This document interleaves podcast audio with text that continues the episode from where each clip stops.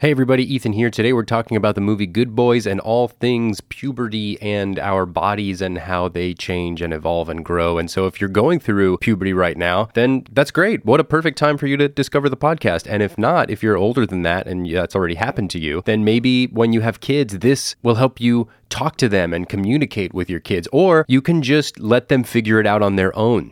You can just let them type in changing penis into the internet that, that that shouldn't be so bad, right? Let me see. Changing penis. Okay, honestly, I, I I wanted to do it for a joke, and now I regret that I did it.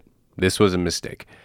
Enjoy the podcast. I'm gonna go take a nap, and hopefully, by the time I wake up, I forget about this. Bad science. Did the movie get it right? Bad science. Or will we have to fight? Bad, bad, bad, bad science. Hi, everybody, and welcome to Bad Science. I'm Ethan Edinburgh, your host. This is the podcast where we discuss the scientific inaccuracies of a film with a scientist and a comedian. And today, we are talking about a very funny and very recent film called Good Boys, which came out last year in 2019 and was the first rated R movie ever with the description strong, crude sexual content, drug and alcohol material, and language all involving tweens, which I thought was kind of unique and cool. Today we have two fantastic guests. First, she is a pediatrician and host of the upcoming podcast That's Totally Normal, Dr. Tessa Commers. Hi.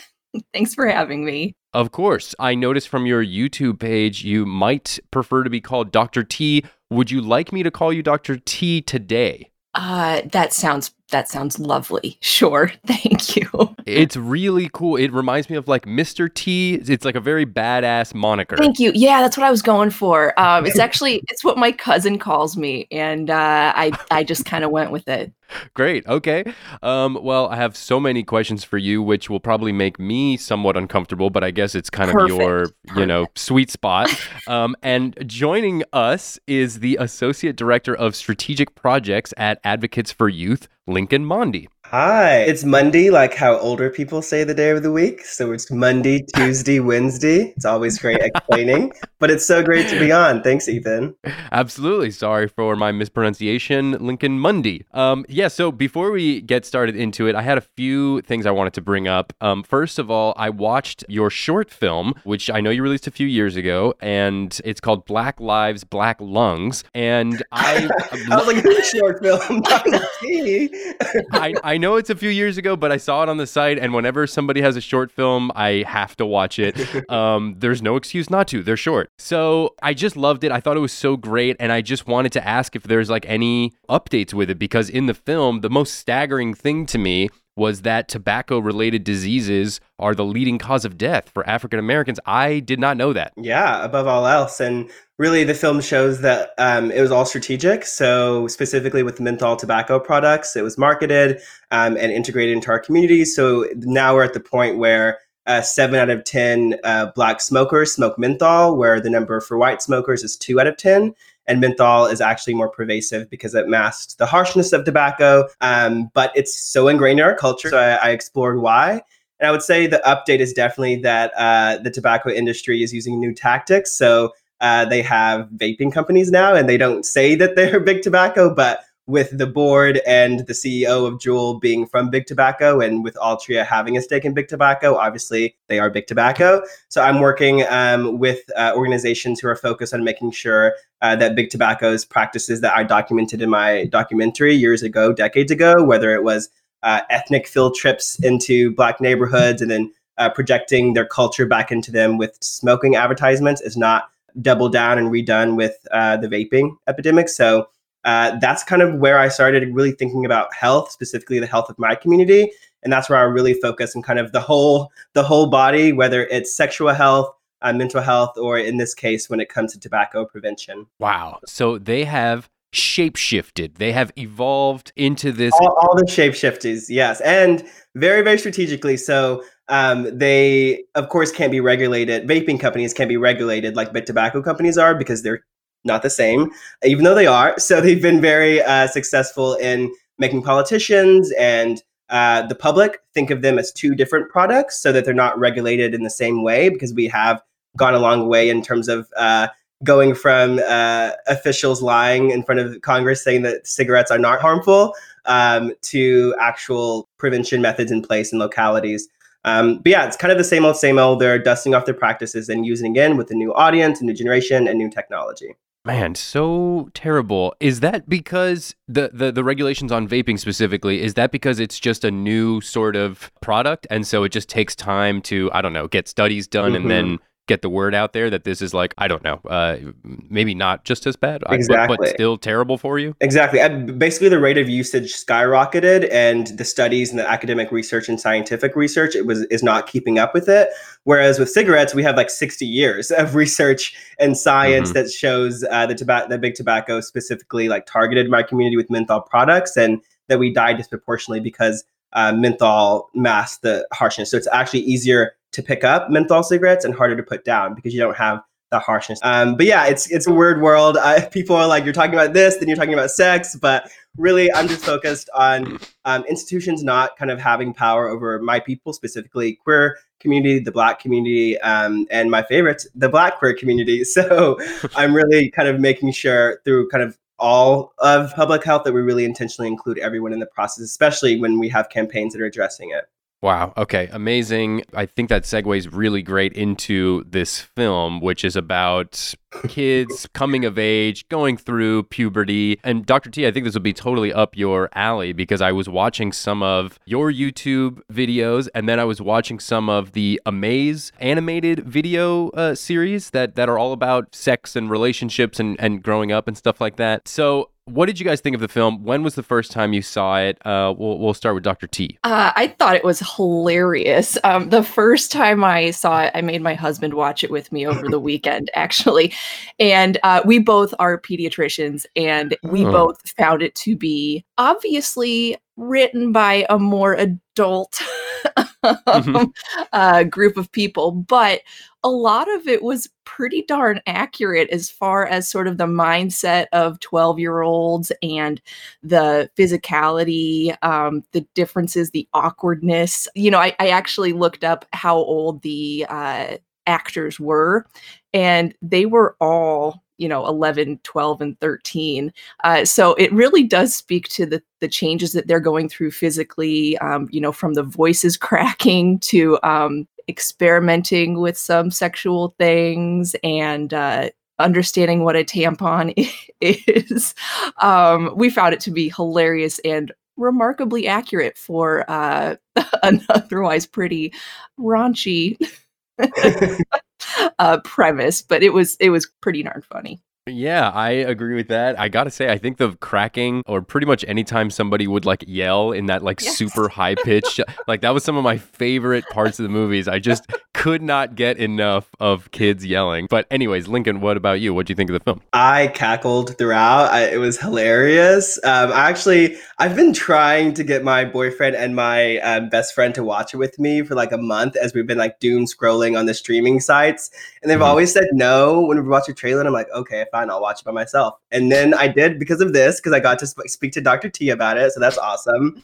uh, but I watched it a couple times. It was really, really funny. I also think it's just like, I think there's a couple of things like, wow, first of all, everyone has their ears pierced. I'm like, that's new for me. Yeah. And that's new for me in middle school. Also, it's kind of nice to see that things are still around, even though, you know, like, wow, because the insult of being random was around when I was in middle school. I was like, they're still calling people random. And even though it's such like a vague insult, it, it, it sticks, you know? And it's like, mm-hmm wow, it's, it's, it's still it's, it's, still going on, still happening. I loved it. I thought it was hilarious. Obviously, whenever I we talk about anything, I'm sure Dr. T, you get into this w- when it comes to like adult entertainment. Like obviously, it's adult entertainment. This is not for children and it's not for kids.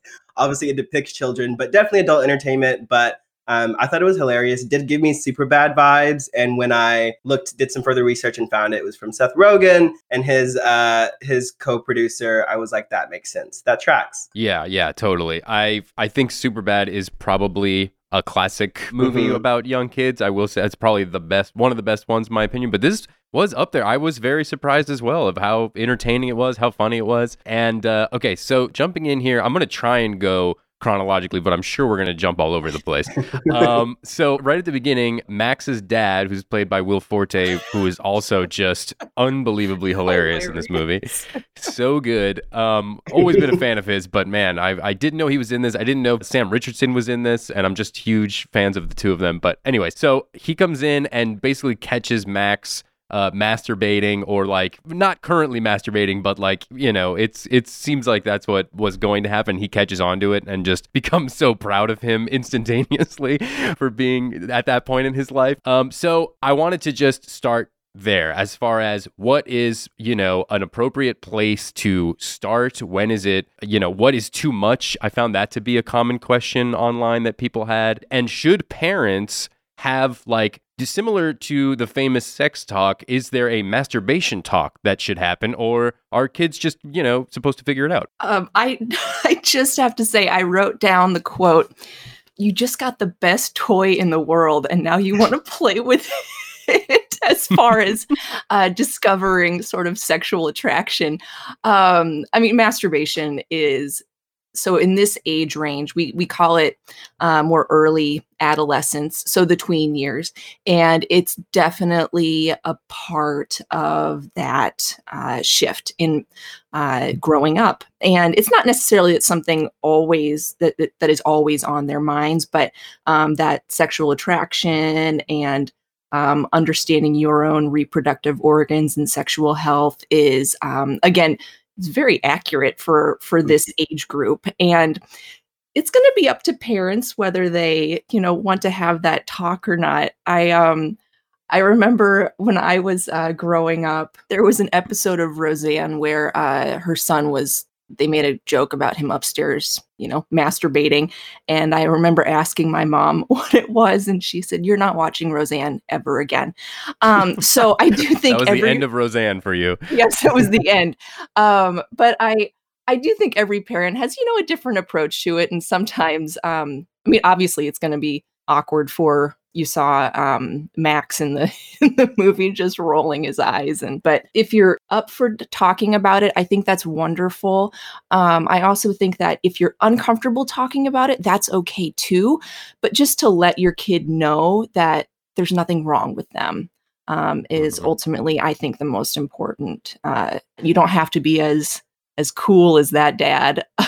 but um, I do think you know having a respect for your kid and and acknowledging the the humanness of of self of sexuality is is really important. Yeah, I, yeah, I agree. I think this dad is just such the such the like antithetical like parent trope um, where it's like it's it's either the very very protective don't talk about anything parent or it's at the opposite end where it's like oversharing and viewed as that but i mean I agree with Dr. T, I, but I also think like it, you know throughout it's just at the end of the day all of these stuff comes down to like am I normal, right? Like at this age, the the young people are going through, they're starting to realize that not everything evolves around them. That there was time before they were born on this earth, and that like you know what are we doing here on this earth? What is what is the higher being? What is this? They're always just asking questions and really coming into their own and realizing that a everything isn't about them, and also that they need to figure out their place in the world. And I think that comes down with exploration, right? Like masturbation is normal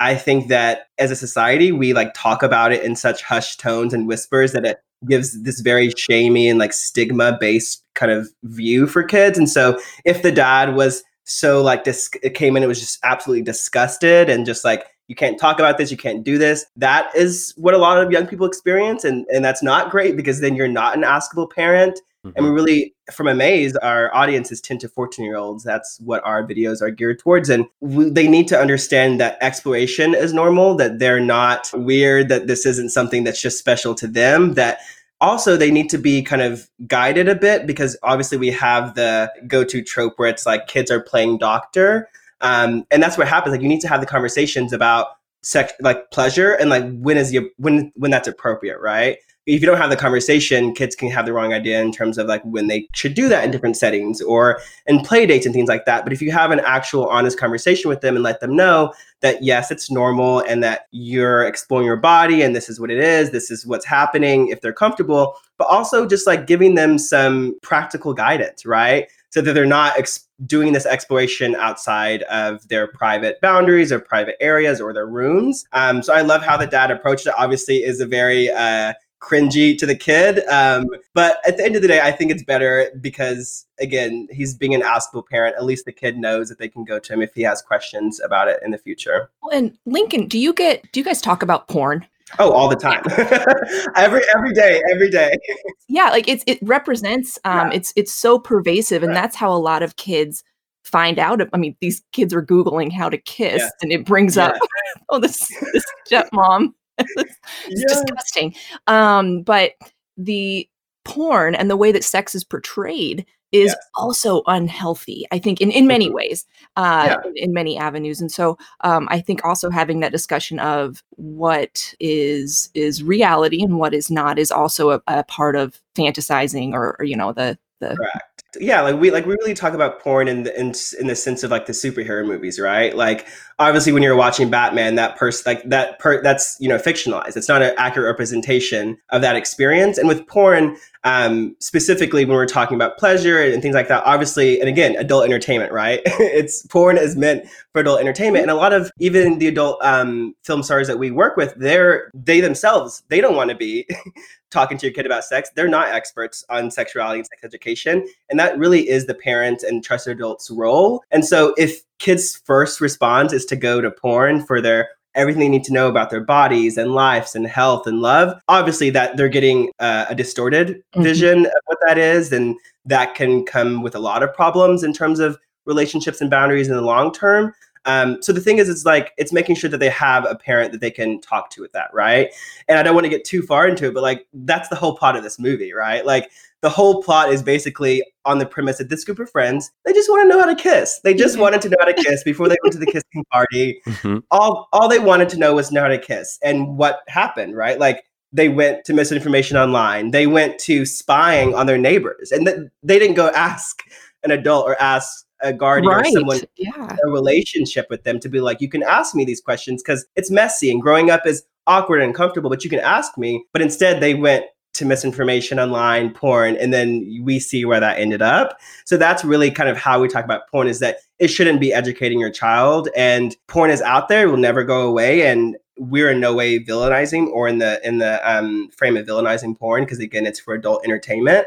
But at the same time it's like you have to have other outlets to educate your kids so they're not getting everything they need to learn from porn. I love that. Yeah very awesome. well stated. We our our porn our video on porn uh has has is, is a good melody to it and it it's in the superhero trait um and the cheek in the cheeky amaze uh brand. The superheroes attachment is elongated and used as a rope to show how extraordinary and how uh, how distorted. just uh, outrageous and distorted all of these representations are. Wow, I got to check that out. Uh, educate myself.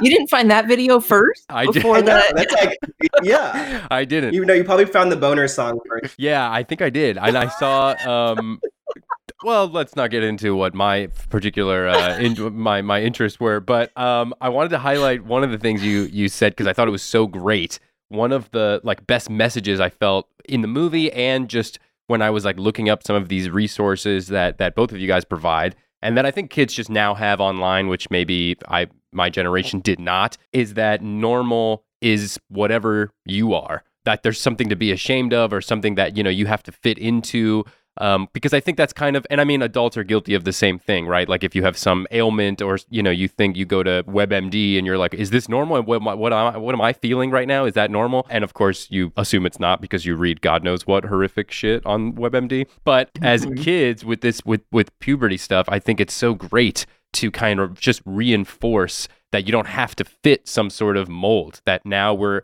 it's seemingly, at least I hope, getting to more of a place where they can feel comfortable in their own skin almost no matter what is going on with them. Yeah.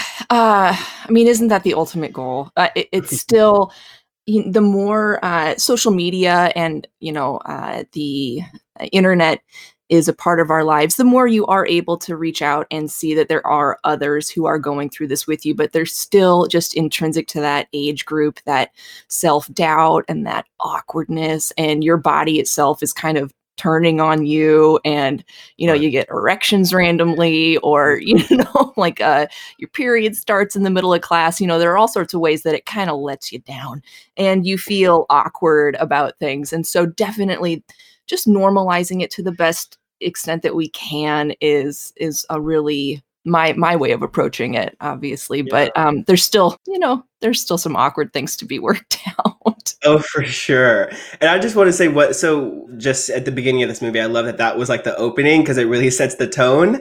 Um, but I will also just say, in terms of like the, the reach that we have to go, like the work that still needs to be done, is that how many storylines like this have we seen in movies that folk that like include um, boys or men masturbating or talking about like pleasure and it's like very funny and it's like part of the script but like we would never do that with girls or women because of how we stigmatize like female pleasure. And even in sex education and absence only edu- absence only curriculum everything's focused on like the male's pleasure right? And i just think that is like you know like of course it's great that it's in this movie but i don't think they would ever do it to where it was a girl in that instance um, because of how we approach female sexuality and that that's supposed to be that's even off the table. Like we can talk about funny boner songs or funny erection jokes but like we can never talk about female pleasure. That is so interesting though. Do you think do you think there's a way that it could be done like there there are a lot of female Oh, comedians sure. that are Yeah. you know yeah uh but to And should be done to joke about yeah i think Yeah. that that's a fantastic idea Yeah, I was thinking about that a little bit during the movie, just because you you were comparing it to Superbad, and I felt kind of the same thing.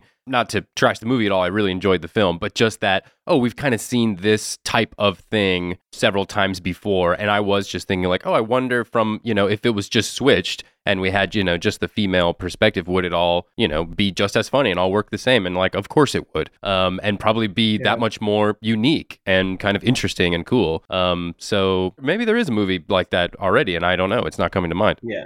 Well, yeah, there's like instances. Like, I'm pretty sure I maybe Booksmart, which kind of in my mind is like in this Yes. coming of age, you know, awkward, messy. I think there were some, there was some storylines around like female pleasure, but yeah, it's definitely not the same how we lift up like male pleasure in terms of like comedic uh, lines and things like that. And I think it that's just something that we see all the time in in sex education because at Amaze and at Advocates for Youth, which is um, the organization behind Amaze, we focus on getting accurate, inclusive sex education in schools across the country with our sex ed curriculum. And a lot of what we're trying to undo is this whole thing where, you know, in absence only uh, messaging, where it's like, you know, here's a piece of gum to girls in the classroom, chew that gum, take the piece of gum out, try to give that gum to the partner next to you. Like, that's your virginity, right? Like, if you quote, give up your virginity, which virginity is fake, if you give up your virginity, that's like you're a chewed piece of gum. And like, what male suitor would want that in the future? And that's, and I'm, I grew up in Texas in the rural area where our sex ed standards haven't been updated since I was born in 1994. So it's really, really a lot of undoing this like view that sexuality and all these relationship is tied in terms of like what the male Mhm. gaze is. Wow. that's a horrible exercise Oh right. Oh yes. There's so many of them. There's the fishbowl one. There's the chewed wait, gum wait, wait, one. hold There's on a, lot second. Let's go through this. Did you say Mm. fish bone? What was that?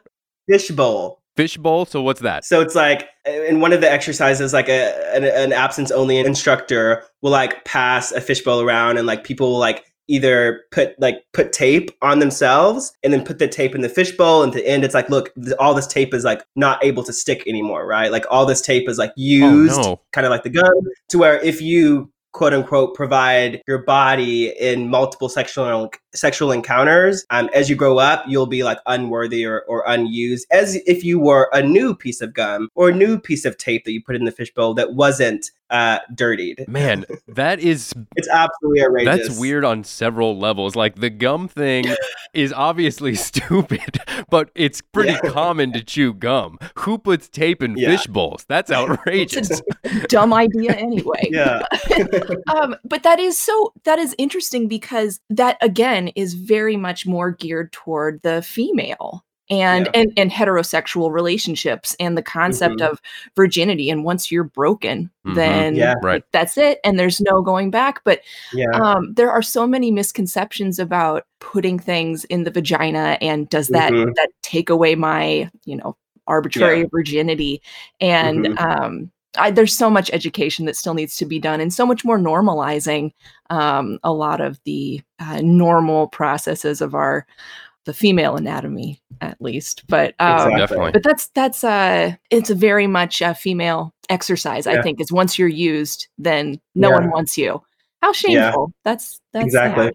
We got to come up with some sort of um, comparable exercises here. Something that's fun that also involves fun, you know, fish bowls and gum, but teaches the right thing. Yeah. Where everybody just has pizza for some reason. I don't know. know. All right, we're going to take a quick break and we'll be right back. The break is over. Here we go, back to the show about science. Okay, so listen, obviously, we're going to get back to all this fun stuff about periods and boners, and, uh, you know, we all love it. But let's switch gears to kids with substances. There's several scenes where they're drinking beer or getting Molly, trying to buy Molly. I was just basically going to ask if you guys had experiences with beer at a young age or Molly in general, just because I feel like nobody, like people don't really know things about Molly.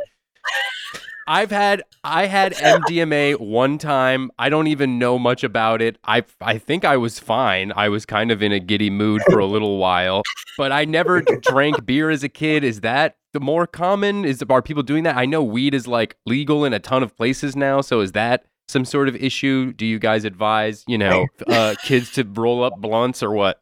sure no no no um i mean you know from a personal perspective i i didn't really start drinking till i was more in college but it was definitely i mean that whole take one sip oh the record is three sips of beer Yeah.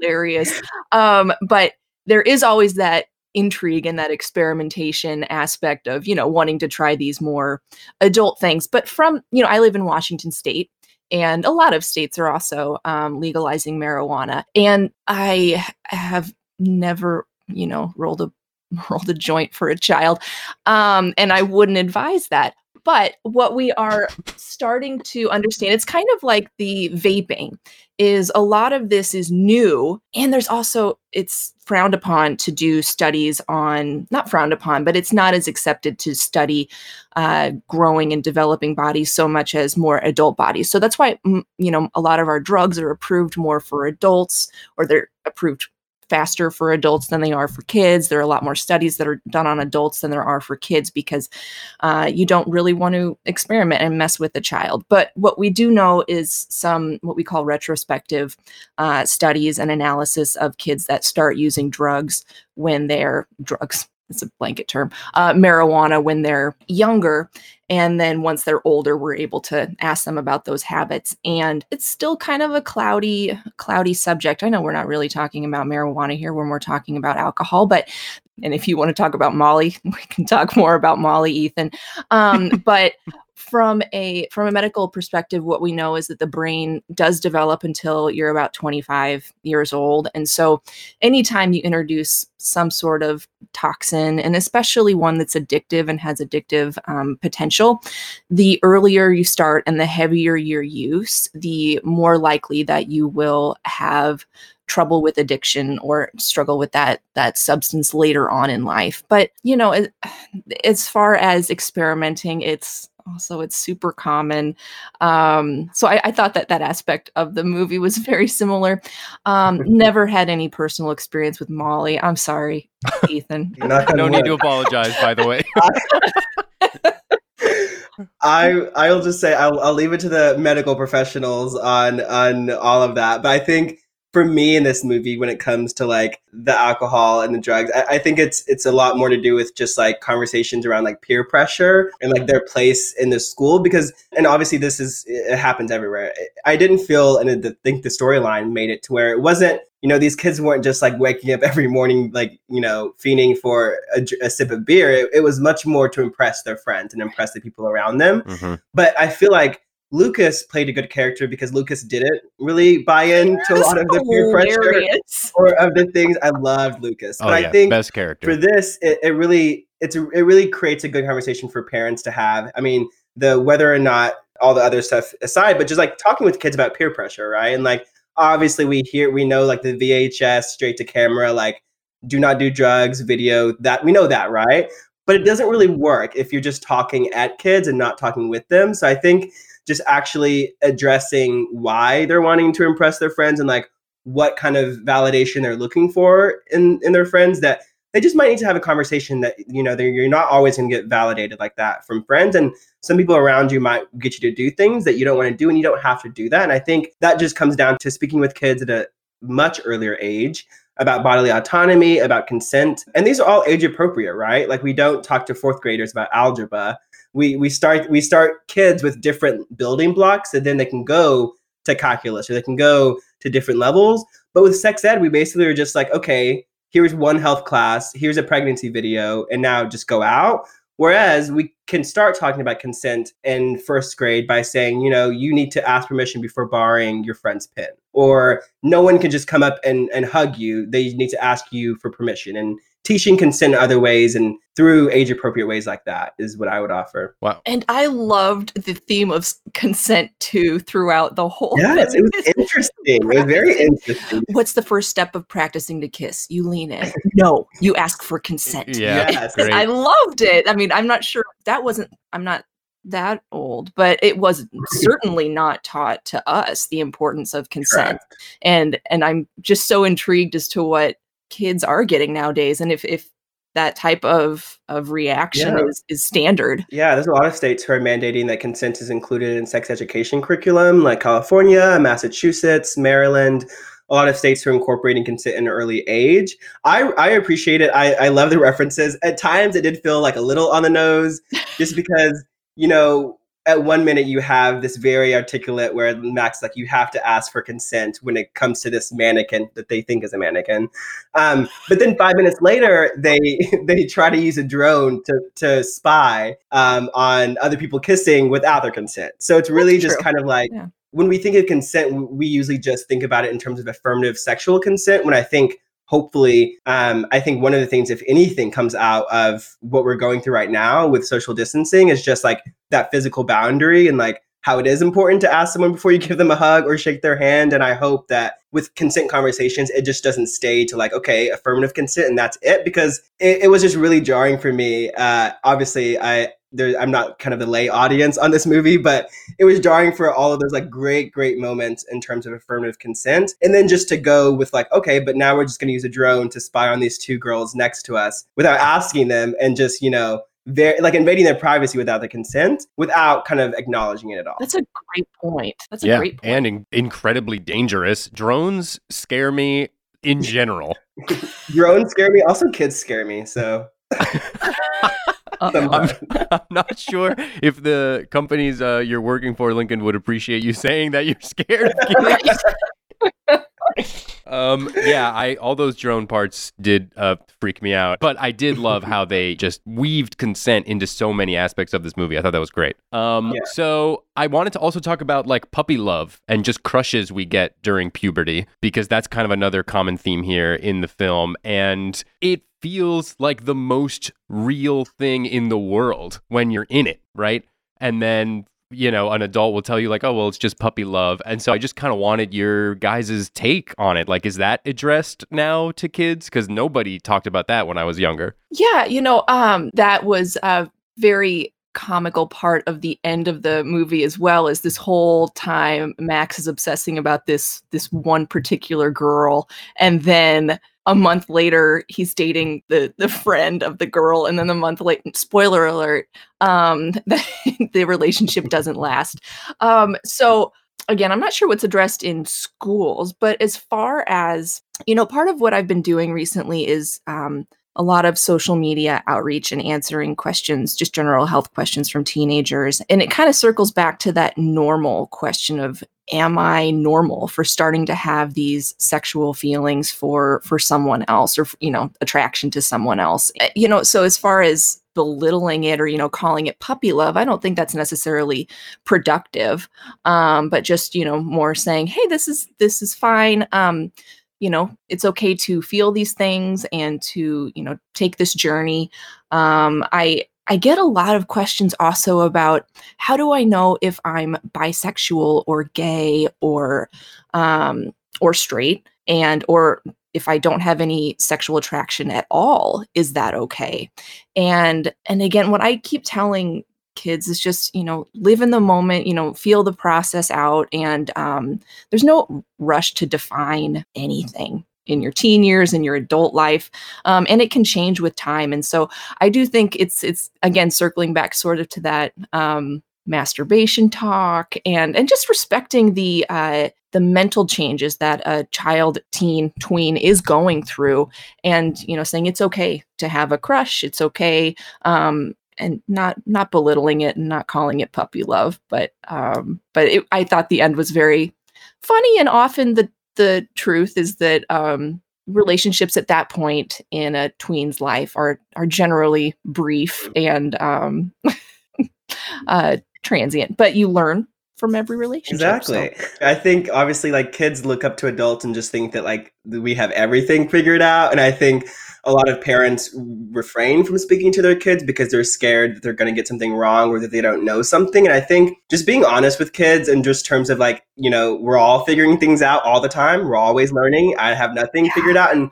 being honest to say like, you know what? I don't know all the forms of contraception actually, but let's look it up together and just really being honest about what you know versus what you don't know is really helpful. Um, and like Dr. T said, like as a kid, like those crushes are like your end all be all. Like that that is a hill that you will die Yeah. on. And Yeah. like no no one is going to convince you otherwise. And I think people just need to understand that. You can of course help them with context and help them not maybe kind of uh, disasterize everything. But at the end of the day, you really do have to let them process their emotions and just let them know that all feelings are meant to be felt, and that's okay too. Um, I think one big thing for me is that when it comes to rejection, right? I think in schools we have sex education curriculum that talks about crushes and like relationships and how to develop relationships, but I think we can be doing a lot more to like make sure young people are aware that rejection is normal and that people of all ages deal with rejection and just really helping them figure out healthy ways to deal with it because the problem is would be if if Max had this crush and this crush fortunately in the movie the crush liked him back which is you know all good. But if the crush didn't like him back I think Max could be set because Max is so determined in this movie to get to the crush could be kind of uh, very uh, defensive very uh, very focused on like what he deserves and not necessarily accepting that rejections and I think it, rejection also plays in with this movie when it comes to Thor's singing career, shall I say, in just Mhm. terms of people not accepting that. Um, so yeah, I, I, I Because he just was very successful. exactly. I think a lot of young people would would do great if they had more kind of conversation, education around how to deal with rejections if their crush does not like them, and you know, letting them know all crushes will not like you back, and that's okay. Yeah, that's awesome. I think that totally speaks to how parents can speak with their child instead of at their child. I feel like that's Mhm. totally the tendency to just say like you don't feel this way or you will Mhm. not feel this way. Yes. I, one one other thing is that when I was growing up, this is literally the biggest pet peeve, and hopefully my mom does not listen.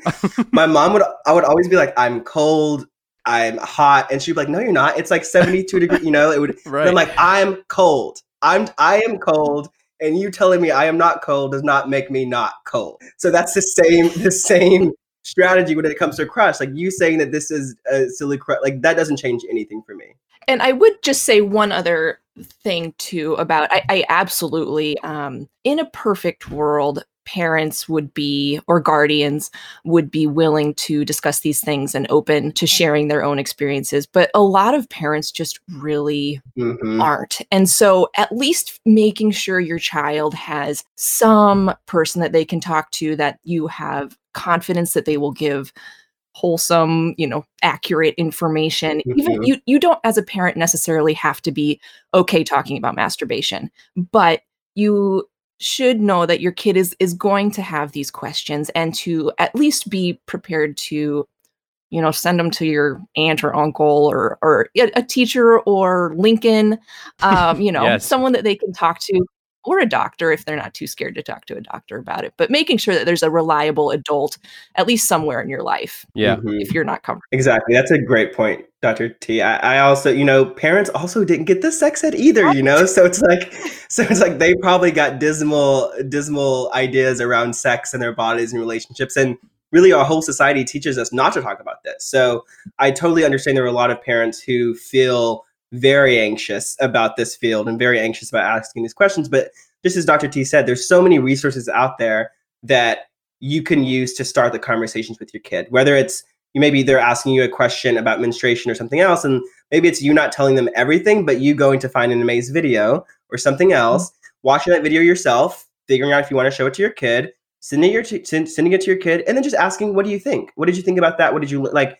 Having these conversation starters so that it's not all on you to just sit down and have this very pressurized talk. Mhm. It's also not just one talk; it's a lot of talks early and often. I think we we put all this pressure on having the one birds and bees talk, but what we know from sexual health development and what we see in terms of rates of teen pregnancy and STI, like it's not one talk; it's a lot of little smaller talks. Mhm. Yeah, which I'm, you know, just too busy to do unfortunately. So here's what here's what my plan is. I'm going to if I have a kid, I'm just going to watch some basketball and put them on a Zoom call with with you guys, the two Sure. of you. Maybe goes. th- 3 4 times a week to make sure you guys cover everything. They can wear headphones and uh and it's all good. Cool. You Perfect. And we'll and, and we'll send them like tambourines and like musician instruments just to make sure they have, you know, some exciting things to do around you. Great. Yeah. That some drum, awesome. a drum set. Would love to gift them a drum set, Ethan. Yeah, that that sounds fantastic. I mean, I'm a musician, so I can jam along with them, um, or or put them in some sort of silent room uh, un- until they're good enough. Um, okay, no. So I uh, I have a few puberty myths. I looked up some of the top puberty myths Yes. for us to weigh in on, and just for clarity, I know the answers to these people. I I can tell you're gonna make fun. Do not. And by the way, even if I didn't, that's okay too. My parents didn't go through proper training. It's okay, Ethan. This is your this is your safe space. It's okay. Oh, that's Thank so you, sweet. No, I will make fun of you. Yeah. it goes against everything you've been saying. I know it. Um, I know, but you're grown. So yeah, no, you're right. There's no excuse anymore. Okay, so uh, the top one, which I didn't see coming, one of the top myths, it said if a female has her period, she cannot swim, run, etc. well, that's totally false. That is totally false. Yeah, it's she can do anything she normally does. Use tampons and menstrual cups for swimming. It says that exercise can actually help reduce cramps and improve mood. Yeah, she can do a period shouldn't stop you. Um yeah, you can you can swim a lot of times uh the we don't have to talk about the specifics, but the flow will um slow once you're in the water. Um at least it'll be Oh. retained in your body and then it'll come out later. Uh you can run and yeah, uh exercise and that's actually great for cramps too. So Great. Okay, well, speaking on the normal, this one says it is not normal for boys to release semen in their sleep. I'm sorry. Could you repeat the question? It says it is not normal for boys to release semen in their sleep. I, I I think we know where I think we know where we're going with this question. God but maybe damn I'll it. just confirm before. like wet dreams? Yes, exactly. Like like wet dreams are not natural. That's what they were saying, or not normal. You want to take this one, Lincoln? no, totally real. Totally yeah, totally real, Yeah. totally normal, and it happens. You know, it can be alarming when it happens for the first time, but it's something that's normal and um, nothing to be afraid of. You're not broken. It's just your body responding, and it's very, very normal. Yeah. I'm going to add a little spice here. So, wet dreams don't necessarily have, you don't have to have like a sexy dream or anything. Sometimes um, they're not really sure why they happen necessarily, maybe a little friction or rub uh, while you're sleeping with the sheets. But um, semen production is actually a part of puberty as well. And so, the wet part of a wet dream um, may it usually happens a little bit later in puberty so the production of the the fluid that goes with sperm uh, happens a little bit later like around the growth spurt time just fyi Gotcha. yeah yeah Cool. It's, yeah, of course. It's not, and it's not just boys either. You know, it's that is true these correct. Like so, wet dreams, whether you call them wet dreams, nocturnal emissions, discharge, it's normal if you do, but also normal if you don't. It's just you know another another one of great life's mysteries. okay, I got two more quick ones. Uh, the size of a male penis is related to the size of his hands or feet. false yeah, both shaking your heads like, mm, no. No Correct. That is false. Yeah, it has nothing to do with it. Okay. all different shapes, all different sizes, nothing to do with anything. i could talk about Yes. all sorts of things that happen to Yeah.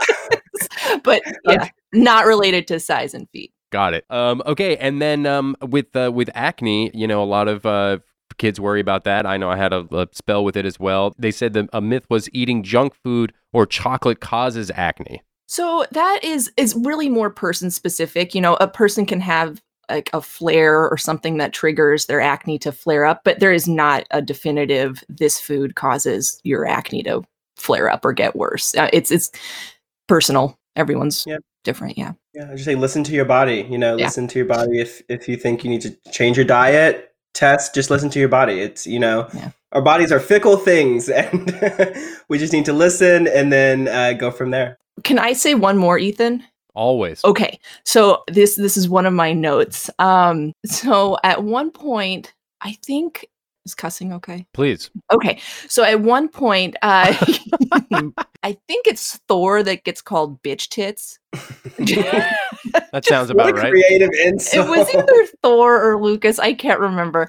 Um, I just wrote bitch tits on my notes. Um, but it is also super common. About a third of teenage boys uh, develop small breasts. Hmm. Okay, so that's also normal. Yes, also normal. I could have quizzed you on it actually. Uh, I have one. Does the tampon go in the butt? Ethan?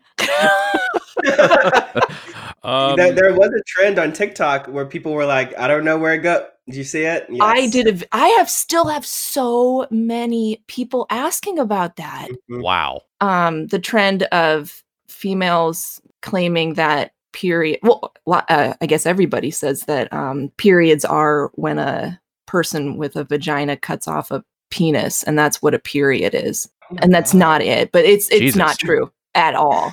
But Thank a lot God. of people. I think. Yeah. Is it true, Ethan? No. I really hope not. No, it's Uh, false. Okay, great. Good to know. Um, I would just add in that just don't eat junk food or too much chocolate in general because it's not great for you. That's true. But uh, so there's that. it's okay to reward yourself every once in a while. Hey, yeah, come on. You got a quick metabolism. You're a kid. You're at the movies. You want some bunch of crunch. I get it. That's awesome. Yeah, it changes when you're older. But yes. Yeah, ain't that the truth? Jesus Christ.